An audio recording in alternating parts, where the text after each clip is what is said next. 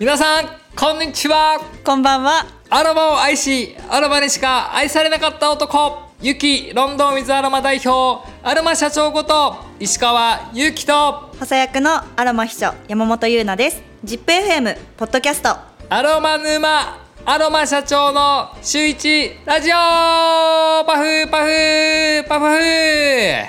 この番組はプロが教える今日から役立つアロマをテーマにアロマの専門家2人が皆様の日常にちょっぴり役立つアロマ情報を面白わかりやすくお伝えしていきますのでよろしくお願いいたします。今日もお願いします。今回も毎回一つのアロマを深掘っていく聞くアロマ辞典シリーズです。では本日はクラリセージ。クラリセージね。はい。じゃあ本日も学名からよろしいでしょうか？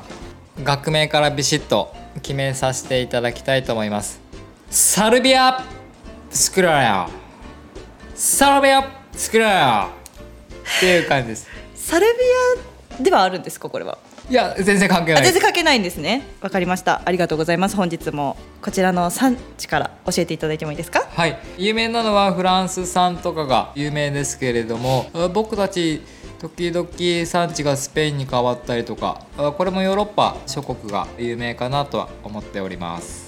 スペインに変わってたりもするんですね。時々変わります。まあ社員とかもわからない程度に香りは多分ほぼ同じで統一させているので、まあ、お客さんにも変わることなく届けられているっていう感じですね。いい香りです。ではこれはどんな植物ですか？なんか想像があんましつきにくいかなと思うんですけど。一応こうシソ科に属する植物なんですけれども多分パッと見ラベンダーと間違えるぐらいちょっとラベンダーに似てるかなと思いますただそれほど身長がすごい高いわけではないので、まあ、イメージとして紫と緑の植物っていうイメージですね、うん、なんとなくラベンダーを想像したらちょっと想像つきやすいかもしれないですね、はい、と抽出方法なんですけれども、はい、どこから取られるんですか？これは。これは花と葉っぱから水蒸気蒸留法によって取られますねまあ、その植物を全て釜の中に入れてしまって、まあ、一気に取ってしまうことが多いですね。根っこだけは使わないみたいな、はい、香りのイメージはどんな感じですか、はい、うん香りのイメージはハーブで僕はですよちょっとハーブの中でも緑茶っぽい香ばしい香りがする。それをちょっとフルーティーハーブにしたイメージなので天然アロマに緑茶の天然アロマがないので緑茶っぽい香り香ばしい香りを欲しいわってお客様に時々提案をさせていただいたりします。確かに。緑茶っぽい苦味。なんか私ずっとこれちょっと土っぽいのかなって私最初思ってたんですけど確かにその緑茶っぽい苦味って例えるとすっごい分かりやすいなって思いました、うん、プラスフローラルな優しい。なんか女性っぽいなってすごい感じる香りだしね。確かに、うん、本当にこう香りを嗅ぐと結構幸せな明るい気持ちになったりするんですけれどもこのクラリセージっていうのがラテン語の明るいとか明白なとか澄んだっていう名前から来てるみたいなので確かにちょっとこの香りを嗅ぐとこう気持ちがこうさーっと開けるというか結構パッと明るいイメージになってしまうので使いやすいかなとも思いますね。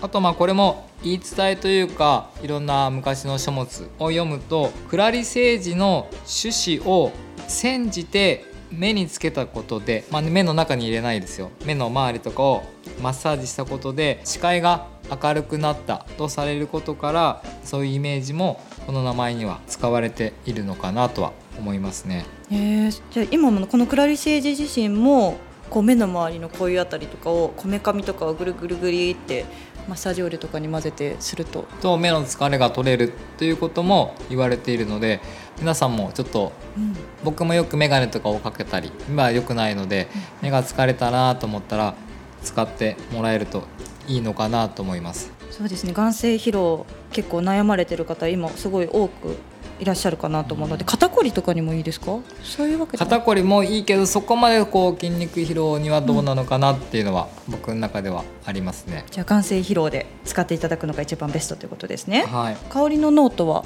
香りのノートはこれはミドルになります。ベースまでは重たくない。ただトップほど軽すぎないので、えー、結構使いやすい。中間ぐらいの重さの香りになります石川さんこのクラリセージがすごい好きっていうのを小耳に挟んだんですけど、はい。このユキロンドンのこのクラリセージのこだわりって、はい。多分結構あるかなと思うんですけど、はい。どうですか？これはこの香ばしさですね。苦さフルーティーっぽい感じハーブの中のこの香ばしさが僕は大好きで何回か、まあ、季節的に他の産地のクラリセージが会社に入った時に結構これは何回も繰り返した思いがあります。あそういうこともするんですね、えーはい、この香ばしさが僕は結構大好きなのでこれも本当にいろんなメーカーによって、えー違うと思うのでいろんなクラリセージ、えー試してみてください。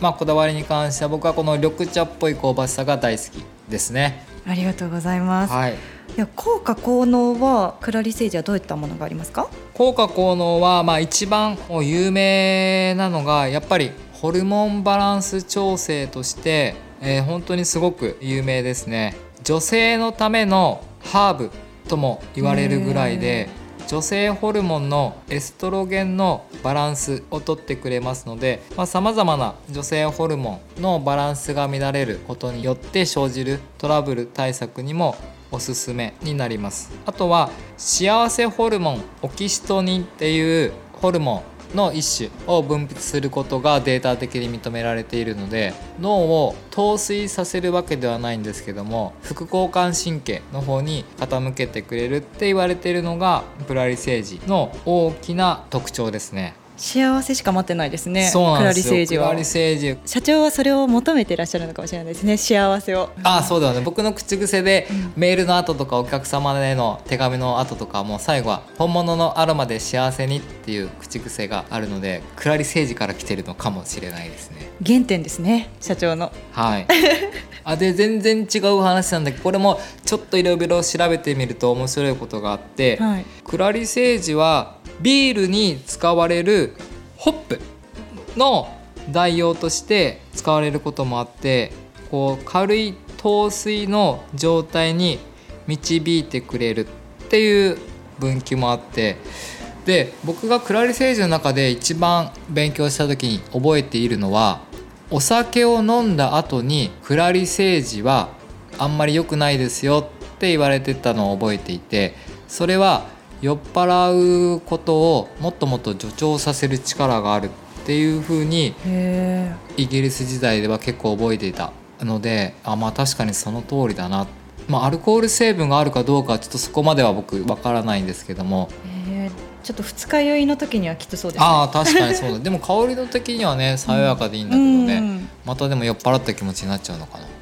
これはクラリセージは一緒にこうブレンドする時とかはどういったものが相性いいですか？もうこれは抜群にベルガモットです。えー、なんでですか？もうこれは僕の鉄板でお客さんにいい香りを出してよって言われたら間違いなくうん。ベルガモットを2でクラリセージを1の割合でブレンドをして嗅いでいただくと100発100中ぐらいいい香りと言いますねえ嗅ぎたい。なので柑橘系と相性がいいのかな？僕の中では。そういうイメージですね。爽やかなこうイメージの中にハーブがあ出すことができるのでよく使いますね僕は。あーベルガモットとクラリセージいいですね。クラリセージだけだとこううん。緑茶っぽい香ばしすぎるんですけど、意外にベルガモットと混ぜてあげると爽やかな感じも引き立つので。でも僕の基本的にブレンドをするイメージは23種類でブレンドをする場合はその1種類がメインとなる香りをいかに引き立たせるか。3種類を混ぜて全く全然違う香りをブレンドしようっていう発想ではあんまりなくてその3種類の中でどれをメインにしてその香りを引き立たそうかって結構考えることが多いのでなので今回もクラリセージちょっとシトラス柑橘系みたいな感じでうんブレンドの提案ですね。なるほど勉強になりますね私も。ブレンドすることもあるので、うん。でもこのベルガモットとクラリセージは今後ちょっと盗まさせていただきます、ね、ぜひぜひ必ずお客さんも喜んでいただきますので。幸せになる香りだ出来上がりそうですね。はい、逆にうんアロマ秘書的には何かあるのかな、クラリセージだとでも私もオレンジスイートもいいですし、うんちょっとベルガモットに私は勝手に似てると思ってるので大好きなホーリーフあもうすっごいホーリーフも合いそうだね。ちょっとベルガモットよりすっきりするのかなと思うんですけど、うん。結構男性にも受けがいいのかなって思います。確かにそうですよね、幸せになる香り。クラリセージ皆さん使いたくなりましたよね。ぜひあのクラリセージは本当にいろんなショップとかで置いてある有名な香りになると思うのでアロマ社長が言ってる緑茶っぽさとかを感じていただければなと思いますね。でもユキロンののを書いてほしいですね一そう番は、ですね。一回この緑茶っぽさと僕がおすすめするアロマもおすすめですのでぜひお願いしますは。い